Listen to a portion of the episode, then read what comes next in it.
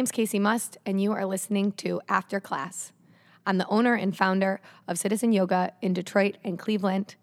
After Class is our podcast where we talk in greater depth about topics that maybe we bring up in class.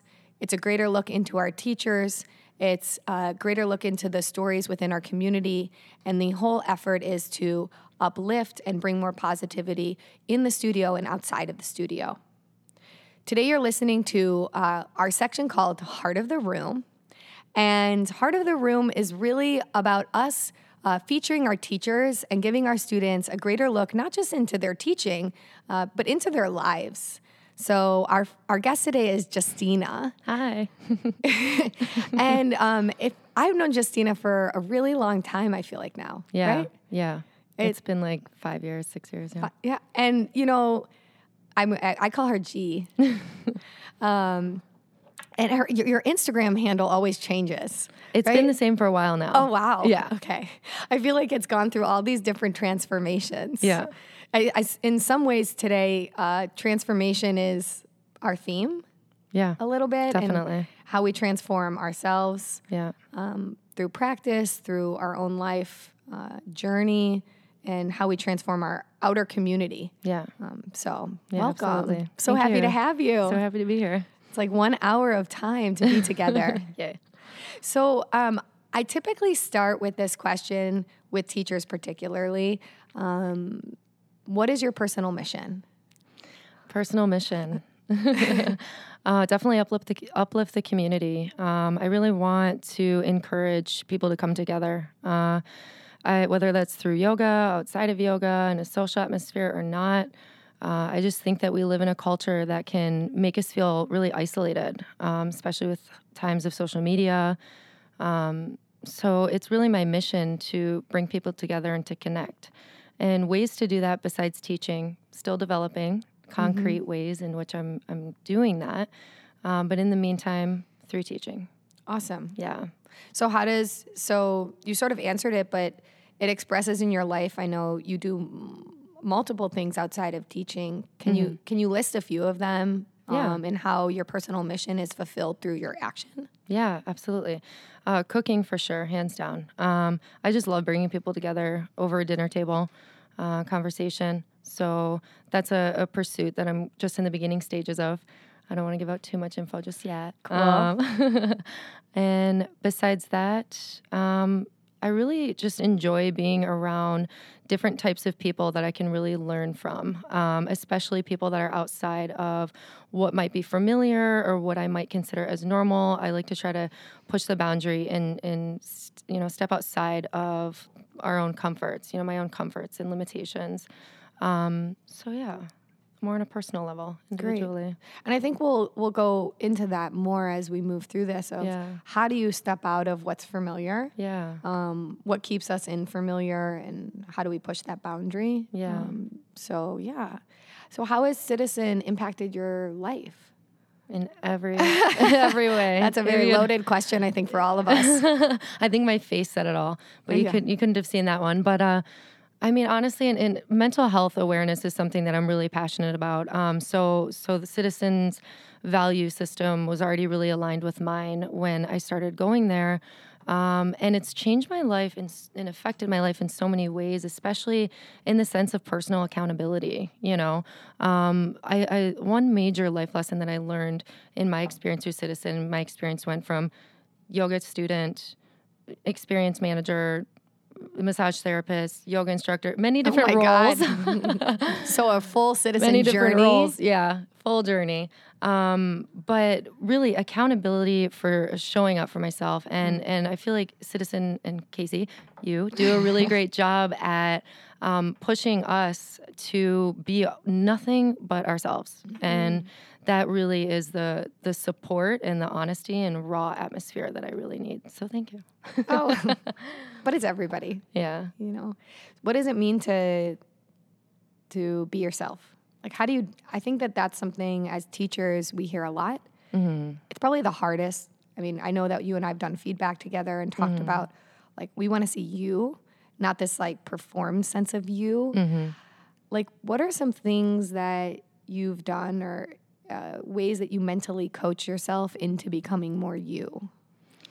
I spent a lot of time not being me. So mm. I, I tend to just return to that and how that felt. If I ever question, you know, we go through those moments where we're like, am I good enough? Am I this? Am I that? So when that like negative self talk starts to come in, then, you know, I think about and remind myself of the times that I was more of a people pleaser or, you know, more just trying to like fit in and how I felt then compared to how I felt now. Um, so, you know, I think just it's really important to just speak your truth. Um, and I think that when you're speaking your truth, honestly, the universe works itself out around you um, because you're not just like essentially like regurgitating something that you've heard, but you're speaking from the heart. And then from there, people are drawn in, people that are meant to be in your lives are drawn into you because it's from a place of truth. Mm-hmm. Mm-hmm. That's, you know, when I was opening the studio, I was so afraid um, to do it. And a lot of people were sort of naysayers around alignment, particularly back then. That's mm-hmm. six and a half years ago. And I remember feeling I was 29 years old, really isolated in the community of yoga, actually. And I also was like, okay, well, what's my mission and what's my truth? And if I stick to that, then I'm going to be protected. Mm-hmm. Like, I, I don't know what that protection really means. Mm-hmm. I don't know. Maybe it's clarity of right action or it's clarity of who I want around me. But I understand what you're saying. It's, it's like everything organizes to be in your favor when you're aligned with your truth. Yeah. And that takes effort, but I, I, totally get that piece. Yeah. And showing up for yourself and continuously showing up for yourself, even when it's challenging. Mm-hmm. You know, even when you feel like you don't want to, you know, even even if I feel defeated, still still arriving in, in what that looks like. Because truth isn't always pretty you know. or maybe not always pretty. Maybe uh, we can think of it too like it's not always what you expect. Yeah. From 100%. yourself and it's not what you what other people expect from you. Right, right. And I know that you've been through um, a great transformation. Yeah. I can tell whoever's listening, I, I witnessed it uh, before we even came on this podcast. I was t- telling G, like, is it okay if I if we talk about your transformation? Because uh, to me, it was one of the most profound transformations that I've witnessed as uh, being in the citizen community um, which is really cool to see somebody's personality shine. Mm-hmm. You go from like agitated, frustrated to like mm-hmm. this beautiful expression of creativity and kindness and compassion and all these wonderful things. Thank you. Yeah. You're welcome. We're basically going to have an appreciation circle right now, but right. it's only Giustina and I, and you're listening. Um, so, can you talk to me about your journey to yoga? Yeah, absolutely. Um, so, my mom growing up was practicing yoga, so I was exposed to it at a younger age. And so that really inspired me to want to try it out but it was mm-hmm. fear kept holding me back so it was something i thought about for many years like i'm going to try yoga one day one of these years um, finally went and the first time i took a class it was a community class in the guardian building um, this was about, oh my gosh, 11 years now. And after that, I was like, I don't know what that was. I was terrified. I was like, I'm not doing that again. I felt so uncomfortable.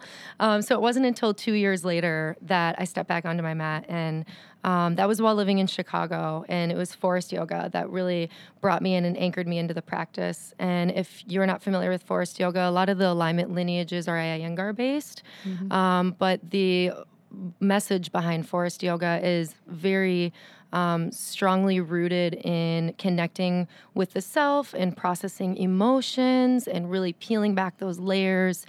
Um, layers of conditioning or experiences, um, so you can really tap into your inner truth. So, I stepped back onto my mat with that practice, and then once I moved back to Detroit, there really wasn't much to choose from. Yeah, I mean, so I, I did what was accessible at the time, but it wasn't fueling my fire like Forest did for me, and mm-hmm. um, like Alignment did for me. And and when Citizen opened downtown, I was like there. I was ready. First few days that that you opened, and uh, since then, it's it's been nothing short of a transformation. Really, I mean, first, I, I, feel like back then my practice was so different than what it is now. It felt like more of an external experience. And I think that that's just rooted in my past history of being more of a people pleaser. Um, due to moving around a lot and just kind of starting new again, it kept me sort of like in this like fight or flight state of mind where there was like Yeah. constantly new beginnings and changes. And but yoga for me was like that consistent space that I could always return home to, like the self. Um, so Yeah. once Citizen came up, I knew I wanted to do training when I when I was practicing in Chicago, but I didn't quite know where. And the the value system was very in line with um, you know what I'm passionate about. So did the teacher training at Citizen, and of course was like, I would love to teach at Citizen, and thought that that would happen overnight. And Kacee's like, um, no, you're not ready, without saying that. and I was Oh, like, okay, that's fine. I'm gonna go find myself elsewhere. And um, during that time, I mean, I realized then and and now more than ever that damn, she was right. You might have hated me in that moment. I, That's it really en- enforced some self reflection because, like, at the same time, you know, I was like exploring different thought processes and, and philosophies of like, you know, not taking things personally. So it's like, okay, what's the root of this? What's actually happening?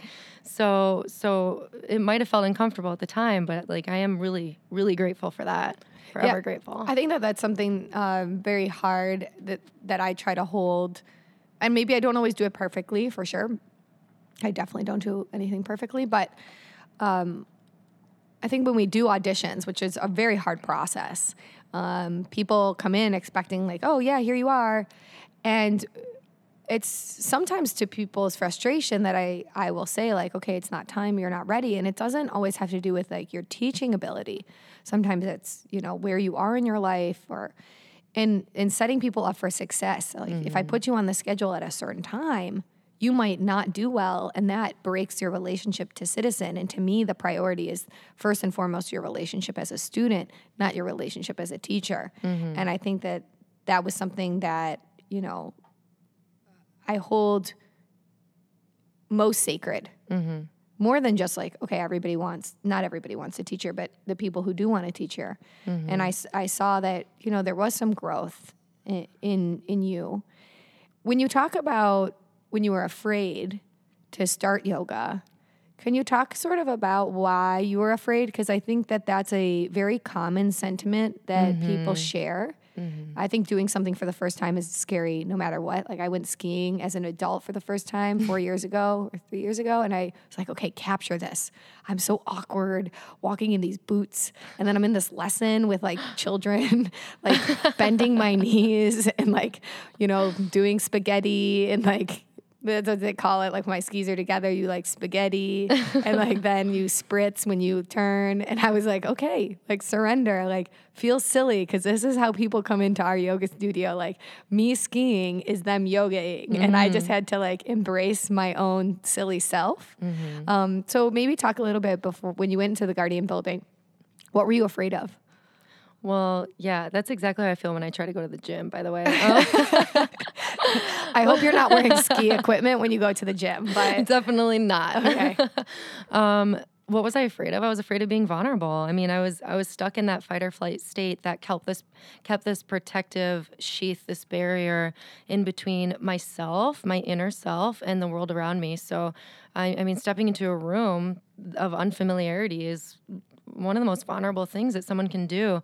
And and that's why really like in my classes that's what I want to provide for people is a safe space that allows them to become vulnerable. This is this is your space to tap into yourself you know i'm here to guide that but this this is your journey and and how whatever that looks like whatever that feels like it's yours and it's beautiful How do you do that as um, like actionable items as a teacher? Because I'm sure that there are teachers listening to this. Um, I think it's something that our team does um, exceptionally well, is and or at least our intention is to do it exceptionally well, which is take some I call it disarming discomfort as fast as we can. And so, what are some things if some a student's coming to your class for the first time that you do as a teacher that disarms that discomfort? I'm vulnerable as well. so whether it's sharing a little piece of myself or maybe telling them a little bit about when I first started or you know also just encouraging them that this is not a visual practice, you know, it's a sensational practice. Great. Yeah. uh, it, going, which it sort of leads us to that other piece that you had mentioned, which is some days the practice is external, mm-hmm. and some days the practice is internal. And if you're a newer practitioner, that might not make sense. But mm. I know that allowing ourselves to go through these seasons of how we practice, like some days I just go on the mat and I'm very external in my thinking. And there really isn't that surrender piece that comes. Mm-hmm. And some days I feel super internal. What is, can we describe that to stu- like to people listening? What, like, what would, what would, what does an external practice feel like to you? An external practice to me feels like a lot of looking outside or seeking validation through the physical experience more so than the breath and mind experience. Um, yeah, I, visual could also include comparing the self to others. Um, yeah, and and depending on really like what the intention is, and, you know, intention is everything. Um, so if if the intention, starting yoga, the intention might be more of an external perspective. Sure.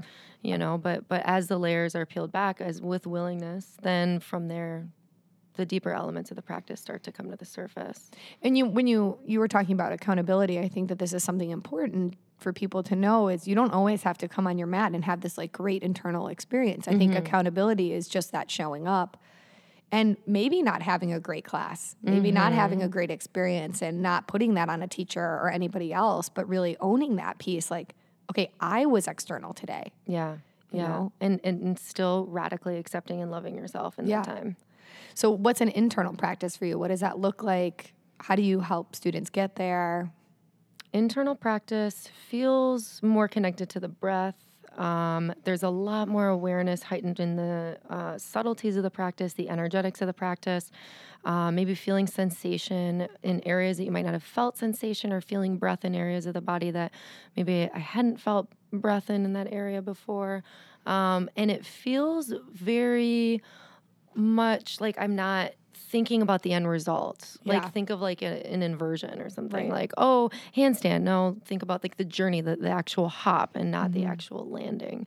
So that's the internal experience for me. Just being fully present. It's its presence.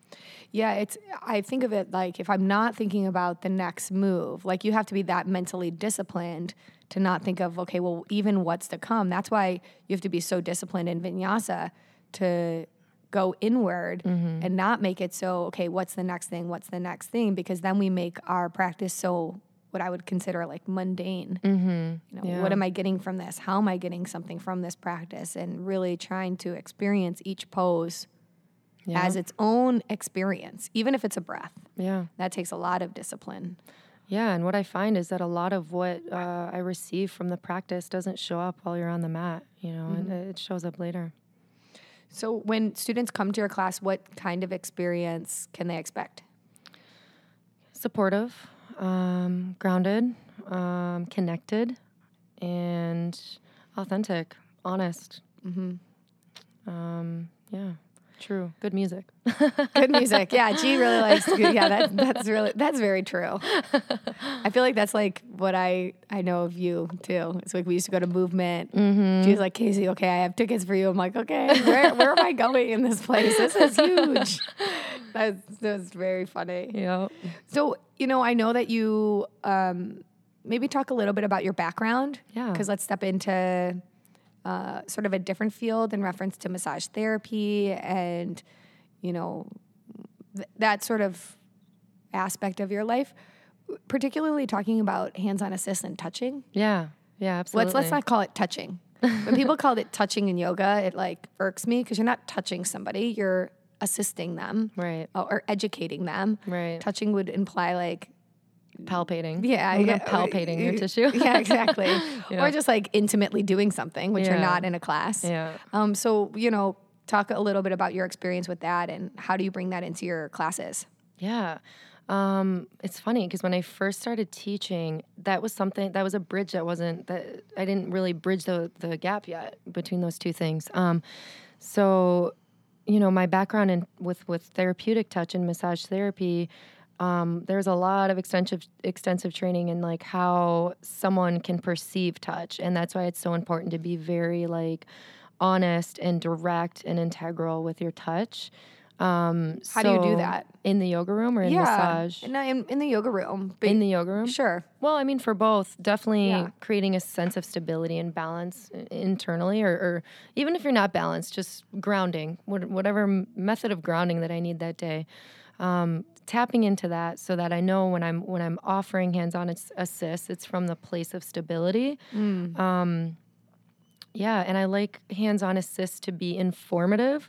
It's not a correction. Yeah. You know, it's it's a way to deepen and extend the practice a bit. Um, and sometimes to to refine alignment, but not in the sense of fixing. Right. Um, So how do you communicate that differently in your hands? You know, like how do you communicate a fix versus information yeah. through your hands? Well, it's that that therapeutic touch versus, you know, I'm not trying to like aggressively maneuver the body, but more so direct a limb or direct muscular engagement. And sometimes I'll explain too. Like I, I feel like our students really want to learn. Yeah. So sometimes I'll tell them here, like, let's lower this left hip down so that we can neutralize the pelvis. Just little examples, little snippets of information that helps them kind of understand the purpose of that assist. Yeah, I mean the sequence of um, hands-on assisting really, well, any assisting really is verbal 1st mm-hmm. demonstration second, hands-on last. You know, and I think sometimes people go in for the hands-on assist, and then mm-hmm. without the verbal cueing at all, it's like th- you're not actually informing the student what the movement is because if they don't have that awareness, they can't recreate that experience for themselves because that's part of it, right? You don't want I, when I grew up, assists were more about favoritism in the yoga room. Mm-hmm. Like, oh, if they're assisting that person, they really like them. And that was like such a hit on my psychology as a young person. I mean, I was 10, Uh. 12, 15. And you know, you would try to like do a pose so that the teacher would come around and help you. And that was their demonstration of, and you know, again, these weren't messages that I just made up. These were messages that I think were very well known of I hope that they assist me because then they like me. And that was one of the reasons for Shavasana assist. I sort of have, um, unless you work with us, pretty much, if unless you're a teacher at Citizen or an employee at Citizen, I've removed that not because they're bad, but because I don't really want students to know that I'm walking around helping certain people and not helping other people, so that they don't take it as like there is a preferential relationship that I have to any one specific person. Right. So in some ways, like that's how I grew up with assist. We're like, okay, this was a demonstration of affection more than it was information. So they weren't that they weren't as objective. Yeah, not very professional then. Well, That's another day. yeah, we can't even talk Whole about that. yeah, that's not allowed. No. Um, so when you when you talk about tissues, you know, I know you're doing a continued ed for our teachers Yeah. around like how do you approach touch and what are you feeling for? Can you relate that to hands-on assist or explain that a little bit more? Well, first, it's a visual assessment. Um, just from my familiarity of the body through body work and my practice, primarily focused on postural alignment. That's the first thing that I'll look at. Okay, visually, is there is there an assist that I can? Is there a way that I can assist um, this student through my hands to allow them to either properly engage the muscle that'll really r- align the tissue, um, or maybe soften in some areas too. Um, so I I really just want to offer like a supportive hands-on assist that brings that awareness to different parts of the body that maybe the student wasn't feeling sensationally in that moment like in the back of the calf like some an area of the body that you might not be really focused on Right. you're maybe thinking about the shoulders What happens? I don't even know if you know this, but you know, Ann Zemba and I were talking about how sensation precedes movement, Mm-hmm. and how at times you have to touch something to get the thing to move, Yes. or how our you know sensation or awareness is an intelligence in the body, and there are obviously different areas in the body that you don't have intelligence in. yeah Like I really struggle to have intelligence in my rib cage. Like everything is like dumping all the time because that's my natural tendency. yeah Um, so, you know, as a teacher, you know, what are you? I mean, I know that you also understand that, but what are you feeling for? Do you feel for a muscle that's contracted? Are you feeling for? How do you know something's overstraining? Is that too hard of a question? not at all i don't Um, it's not Am I lot of- scaring you right now? My- asking you all these face, I'm like hard thinking so questions. Um, with the yoga, it's not a for me personally. It's it's the assessment's visual, and then I'm guiding them but I don't really, I'm not actually palpating the tissue when Yes. I'm giving an adjustment. I'm more so like, you know, lightly bringing awareness to that area, whether it's to soften or to contract. And sometimes, most of the time, matched with a verbal cue that I would either share with the room or with the student personally. Um, but in the massage room, it's it's more feeling feeling the tissues. Indeed. Great. Yeah. I mean, yeah, it's it's a very um, hot topic and a very complex topic right now. Yeah. So um, when you when you think of yourself as a teacher, um, if you could list like two values that you hold, um, what what would they be? I know that they align with citizens' values, but if you can think of two words that you know would be like, okay, this is Giustina's teaching. I know you had said like accountability. Yeah. Authenticity. Authenticity. Yeah, I really just want students to feel like their authentic selves. I don't want you to come in and try to be like anyone else but you. And it's my duty to accept you in, in, in all of who you are. Um, so that's one. And then another value. Crap, I keep thinking of words that you already used. You can use them. integrity. I yeah, mean, you can use them. Integrity. Integrity. I mean, just Yeah. like being honest with yourself, you know, just, just I want to offer that to you because I'm doing that for myself. Great. You know, it's really important on and off the map. So when you um maybe you can talk about your because that's sort of to me you stand for the things that you worked on in your life. Yeah, 100%. Right? Like that's that's it. Yeah. You're a teacher trying to teach the things that either you need to learn or that you have learned that you that have greatly transformed who you are. 100%. So maybe you can talk a little bit about your background and your journey to authenticity and your journey to integrity for Yeah. your for yourself. That maybe it's very, probably most likely very unrelated to teaching. Yeah, definitely is. Um, well, I mean, I, I grew up uh, as an only child, single mom. And Where did you grow up? In Windsor. I grew up in I Windsor. didn't know that. You Oh, didn't? Canada. You haven't My heard me say and eh? native land. True patriot Are you from Canada too? No, but I really like their national It's great, anthem. isn't it? It's like I don't know why mine is not theirs. I don't know the American national anthem. Sorry, okay, don't don't admit that. No, I'm just kidding. You can admit anything you want. Um, Um, yeah, so grew up in Windsor up until um, I was 13. So summer going into ninth grade, moved over to the U.S. I was terrified. I was like, oh my gosh. they don't say A, and they have no fuzzy peaches or Oh my gosh, Henry's. those are the best. Yeah. no, you said that in class the other day. I was like, oh my gosh, I love O. Henry. If you don't know what O. Henry is, it's a candy bar. yeah, it's a chocolate bar. Yeah. Um, uh, so yeah, I, I moved around a lot growing up, even in Canada, within Canada, in the U.S. So I was I was really challenged to, in a sense, feel like I needed to redefine myself all the time. And um, while I was growing out, growing up, I really just wanted to to please other people. You know, I was moving schools almost every year, and everybody had like their group of friends and and people and their consistencies that I didn't have. And at the time, like I, I felt like it, it was a detriment, but but now I'm ever so grateful for that because it's taught me so much about inclusion. It's taught me so much ab- about acceptance of the self and others. Um, but yeah, so growing up, I really just wanted to please others. I was I was a people pleaser, and I mean that really trailed on all all the way through to my mid twenties. You know, I just wanted to feel accepted and loved, and I was looking for that outside of myself.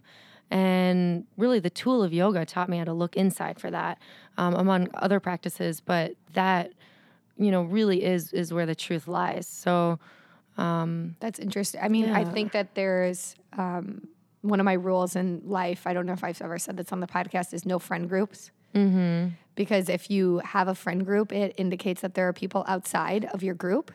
And so, as an adult, I mean, I've I've been left out of groups for sure, and I think being in groups of friends is hard for me because there's interesting dynamics. Um, and I understand that our we are taught to like fit in somewhere and like who are your group of friends and Yeah. you know, but sort of the freedom to just break that like there's no boundary. Like, Yeah. everybody's in, yeah, and I think that's probably why we all get along at the studio is like yeah, the lack of clickiness and you know Yeah. who's friends with who and that mm-hmm. kind of pressure that we all feel. Mm-hmm. Like what if you just said like i don't have to have a specific group. I can Right. have everybody that aligns with who i am. Yeah, but it's hard to train yourself out of that social pressure. Yeah, like oh i, I need to have this circle. Right.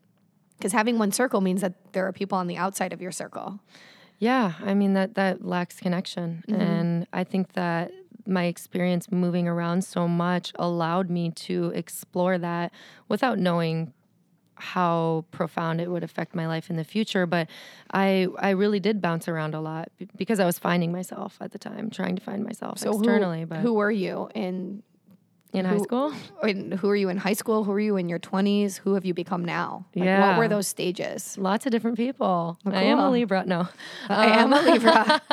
well, I'm an Aquarius and we get along very well. yeah we're a match Yeah.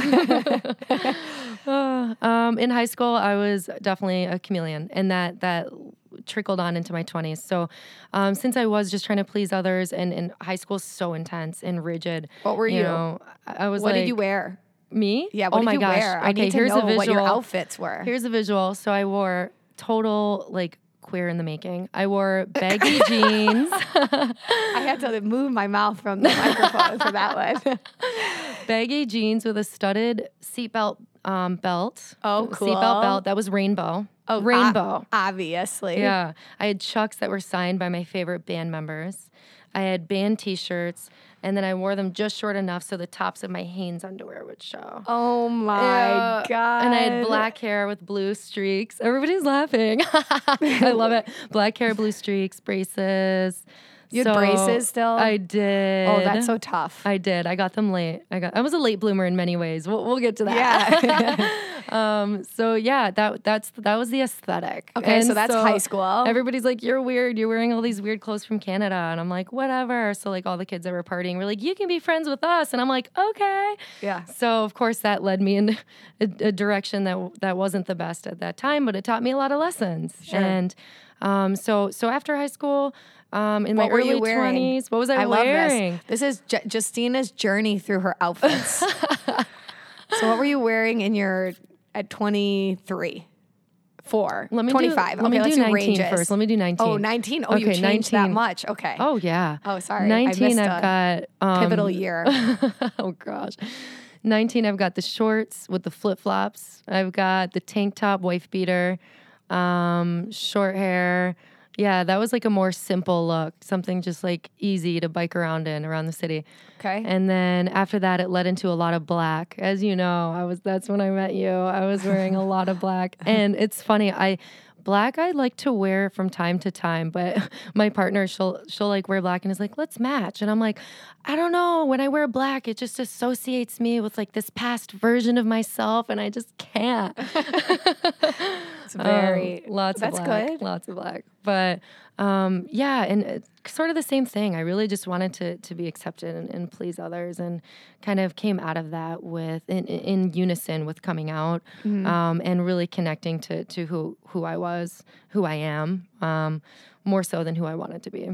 So you can say that the theme of diversity and, and inclusion is sort of a internal theme for you.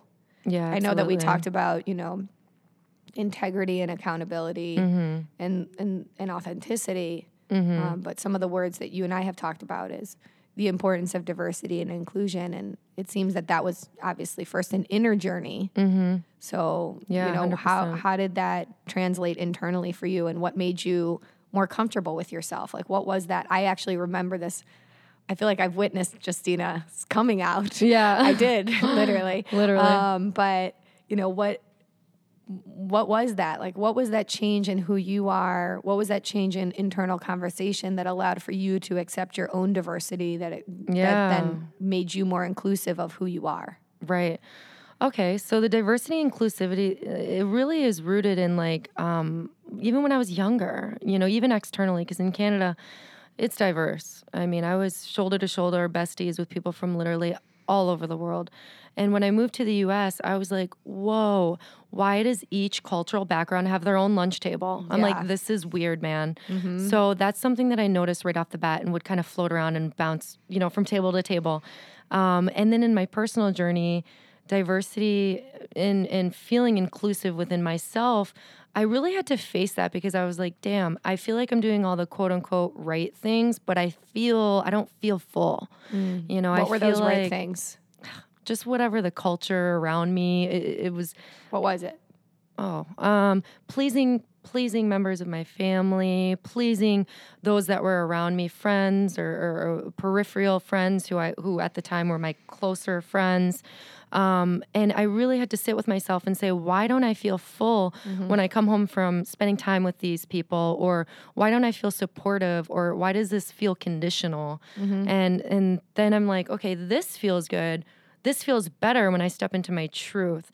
And that truth could be spending time with someone that you know, is other people might be less familiar with, or, or spending time with someone for the purpose of them as a person and not status or whatever other crap we care about. Yeah. Early on. Um, and as far as coming out, I was really just kind of like living in, in this mold that was shaped for me. And I was doing what I should, what I felt like I should be doing. Which um, was what? Like which what? was, you know, be with a, a man, prepare for marriage and kids and house and job and you know, these sort of things that just weren't really like fulfilling for me because I'm like, what is the purpose behind this? Um, I mean, nothing against the guys. I had really wonderful relationships yeah. with men, truly. Yeah. Um, we still love him very much. Yes, yeah. best friend. You yeah. know who you are. uh, so, um, yeah, so I, I really had to f- say to myself, what feels right in my heart, follow along that path. And then universally, I feel like everything kind of shaped itself. Yeah. Yeah. And, you know, I think that there's this internal accepting, and you don't always have to be so public about it. Mm-hmm. I think that that's something interesting is we, as a culture, have taught people that when you sort of battle a demon and you overcome it, you have to like announce it to everybody mm-hmm. for that, mm-hmm. that healing to occur. Yeah. And I actually feel so differently. Like there's so many parts of my life that, you know, you guys you don't know about necessarily that were my own personal demons that I have overcome and I don't have to like publicly declare that yeah. for that to be healed. Yeah. And I think that in some ways you know when you when you came out i was watching and you never said anything to me or yeah. you know and nothing had to be spoken. I don't need a conversation and i don't need to talk about it to somebody else. It was your journey. Yeah. And you know uh, Giustina's wife happens to also be a citizen student and they met at citizen yoga so yeah. it makes me very happy. Yeah. Um, yeah I, on my way in i was thinking like you know my coming out story what's my coming out story? I'm like there really is no story. No, there's no story. I was just like kind exactly. of surrendered, you know, I surrendered. Yeah, I mean, luckily I've I've I've gotten the support that I, I couldn't have only, I could have only dreamed of, mm. honestly, um, from a familial and, and friendship perspective. Um, but yeah, and you know, I think uh, something that we're doing at Citizen that actually Giustina reached out to me independently to talk to me about it, um, and it's something that people have brought up to us and talking about the yoga industry mm-hmm. more as a white industry. Mm-hmm. Uh, let's just like say it out loud so yeah. that we're not afraid of saying somewhat of the truth. Yeah. But how do we um, make sure that Citizen is honoring you know the support the inclusive the community that we really want to create you know yeah. and how do we do that and so um, g had come to me a while ago asking like can i can i start these conversations in our community can we talk about how we are not just uh, we don't just include all races, but yeah. know, sexualities and and bodies, bodies, yeah. bodies. Particularly for me, was sort of my mission. Yeah, I wanted to see that we had so much body diversity here. Yeah, um, which I think we have done a, a really good job of. Yeah, um, but we're starting a diversity and in, inclusivity or inclusion board. Yeah. And maybe you can talk a little bit about why that's your passion and how you think we could do that in the yoga world. Because I, I think people can take pictures of all different people, mm-hmm. but how do we actually do it at the ground level, not just pretend that we're doing it because our website looks like it's diverse? Right. You know, that's right. like what I think people hold us to. It's like, here, pretend you have more diversity or pretend that there are all these people. We just want to be real and authentic and yeah. actually create it inside the studio, which in Detroit, I, I think we can do much better. Mm-hmm. But I mm-hmm. think we're on that. We're, we're, we're starting. Yeah. So what would, what does that look like and why is it important? How do we do this? Big question. Sorry. No, that's okay. Um, really, I mean, div- diversity is really important to me because I was around so much of it growing up and I saw the very evident difference between Canada. It's right there, but it much different culturally and here. So I feel like naturally we're not really provided uh, or, or culturally with like with the tools necessary, or we're not really like encouraged to embody diversity, and that's why a lot of the movements in in our social Yeah. justice rights are happening in this moment. But also living in Detroit for so long and watching it transform. Lived, moved to the city in 2007, and at the time, I mean, gee, you wouldn't even walk around after five. There'd be no one, tumbleweaves in the middle of the street, Right. abandoned skyscrapers that I would just like climb up to take photos of with my friends for fun. I don't Right. even think there's any left. We call it like the Wild West. It literally was. It was insane. And so a lot of the changes that are happening in the city are creating a lot of, of tension Yeah. between like city officials and residents and rightfully so. But, you know, a lot of like the, the gentrification, quote unquote, that is happening like here or even in other cities.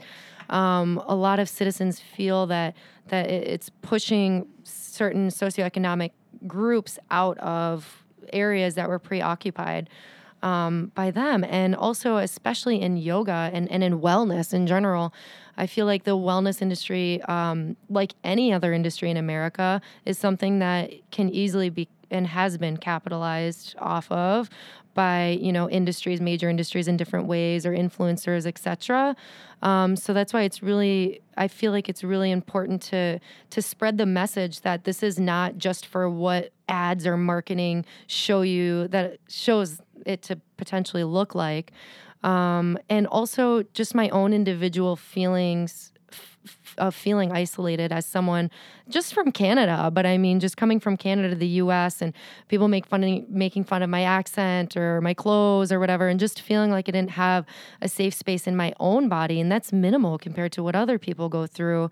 So I really want other individuals to feel like they have access to to the message that yoga is is trying to mm-hmm. spread, especially citizen yoga with the the focus on mental health awareness because it's not just for one type of person. Right.